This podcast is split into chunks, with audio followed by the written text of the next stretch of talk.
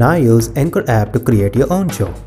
Anchor allows you to record and edit your podcast right from your phone or computer.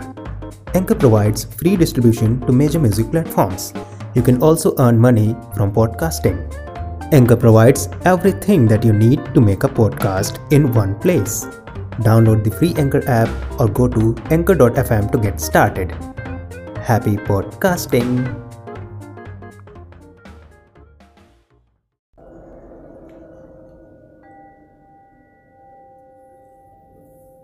दुनिया के किसी भी संबंध में अगर सबसे कम बोलचाल है तो वो है पिता पुत्र की जोड़ी में। एक समय तक दोनों अनजान होते हैं एक दूसरे के बढ़ते शरीरों की उम्र से। फिर धीरे से एहसास होता है हमेशा के लिए बिछड़ने का। जब लड़का अपनी जवानी पार कर अगले पड़ाव पर चढ़ता है तो यहाँ इशारों से बातें होने लगती हैं। या फिर इनके बीच मध्यस्थ का दायित्व निभाती हैं माँ। पिता अक्सर पुत्र की माँ से कहता है, जा उससे कह देना। और पुत्र अक्सर अपनी माँ से कहता है, पिताजी से पूछ लो ना। इन्हीं दोनों धुरियों के बीच घूमती रहती है माँ। जब एक कहीं होता है तो दूसरा वहाँ नहीं होने की कोशिश करता है। शायद पिता पुत्र नज़दीकियों से डरते हैं। जबकि वो डर नज़दीकी का नहीं है, डर है उसके बाद बिछड़ने का। भारतीय पिता ने शायद ही किसी बेटे को कभी कहा हो कि, बेटा, मैं तुमसे बेइंतहा प्यार करता हूँ। पिता के अनंत रौद्र का उत्तराधिकारी भी वही होता है, क्योंकि पिता हर पल ज़िंदगी में अपने बेटे को अभिमन्यु सा पाता है। पिता समझता है कि इसे संभलना होगा। इसे मज़बूत बनना होगा, ताकि जिम्मेदारियों का बोझ इसका वध ना कर सके। पिता सोचता है, जब मैं चला जाऊँगा, इसकी माँ भी चली जाएगी, बेटियाँ अपने घर चली जाएँगी, तब रह जाएगा सिर्फ़ ये, जिसे हर दम, हर कदम, परिवार के लिए, आजीविका के लिए, बहू के लिए, अपने बच्चों के लिए चुनौतियों से, सामाजिक जटिलताओं से लड़ना होगा। पिता जानता है कि हर बात घर पर नहीं बताई जा सकती, इसलिए इसे खामोशी से गम छुपाने सीखने होंगे। परिवार के विरुद्ध खड़ी हर विशाल काय मुसीबत को अपने हौसले से छोटा करना होगा। ना भी कर सके तो खुद का वध करना होगा। इसलिए वो कभी पुत्र प्रेम प्रदर्शित नहीं करता।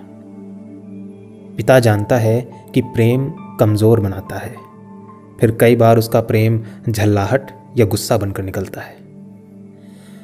वो गुस्सा अपने बेटे की कमियों के लिए नहीं होता। वो झल्लाहट है जल्द निकलते समय के लिए। वो जानता है उसकी मौजूदगी की अनिश्चितताओं को। पिता चाहता है कहीं ऐसा ना हो कि इस अभिमन्यु का वध मेरे द्वारा दी गई कम ज्ञान के कारण हो जाए। पिता चाहता है कि पुत्र जल्द से जल्द सीख ले। वो गलतियाँ करना बंद करे।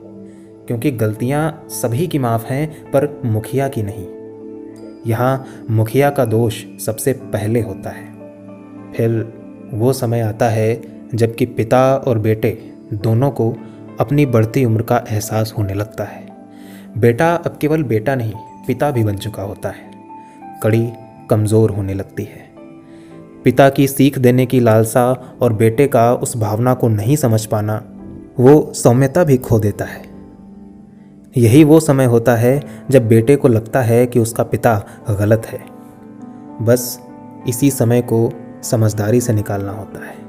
वरना होता कुछ नहीं है, बस बढ़ती झुरियाँ और बूढ़े होते शरीर को जल्द बीमारियाँ घेर लेती हैं। फिर सभी को बेटे का इंतज़ार करते हुए माँ तो दिखती है, पर पीछे रात भर से जगा पिता नहीं दिखता। पिता की उम्र और झुर्रियाँ और बढ़ती जाती हैं। ये समय चक्र है। जो बूढ़ा होता शरीर है बाप के रूप में, उसे एक और बूढ़ा शरीर झांकता है आसमान से, जो इस बूढ़े होते शरीर का बाप है। कब समझेंगे बेटे? कब समझेंगे बाप? कब समझेगी दुनिया? ये इतने भी मज़बूत नहीं। पता है क्या होता है उस आखिरी मुलाकात में, जब जिन हाथों की उंगलियाँ पकड़ पिता ने चलना सिखाया था, वही हाथ लकड़ी के ढेर पर पड़े पिता को लकड़ियों से ढकते हैं, उसे तेल से भिगोते हैं और उसे जलाते हैं। ये कोई पुरुषवादी समाज की चाल नहीं है। ये सौभाग्य भी नहीं है। ये बेटा होने का सबसे बड़ा अभिशाप है। ये होता है, हो रहा है, होता चला जाएगा। जो अक्सर नहीं हो रहा है और जो हो सकता है वो ये कि हम जल्द से जल्द कहना शुरू कर दें, हम आपस में कितना प्यार करते हैं। हे मेरे महान पिता, मेरे गौरव, मेरे आदर्श, मेरा संस्कार, मेरा स्वाभिमान, मेरा अस्तित्व, मैं ना तो इस क्रूर समय की गति को समझ पाया और ना ही आपको अपने दिल की बात कह पाया।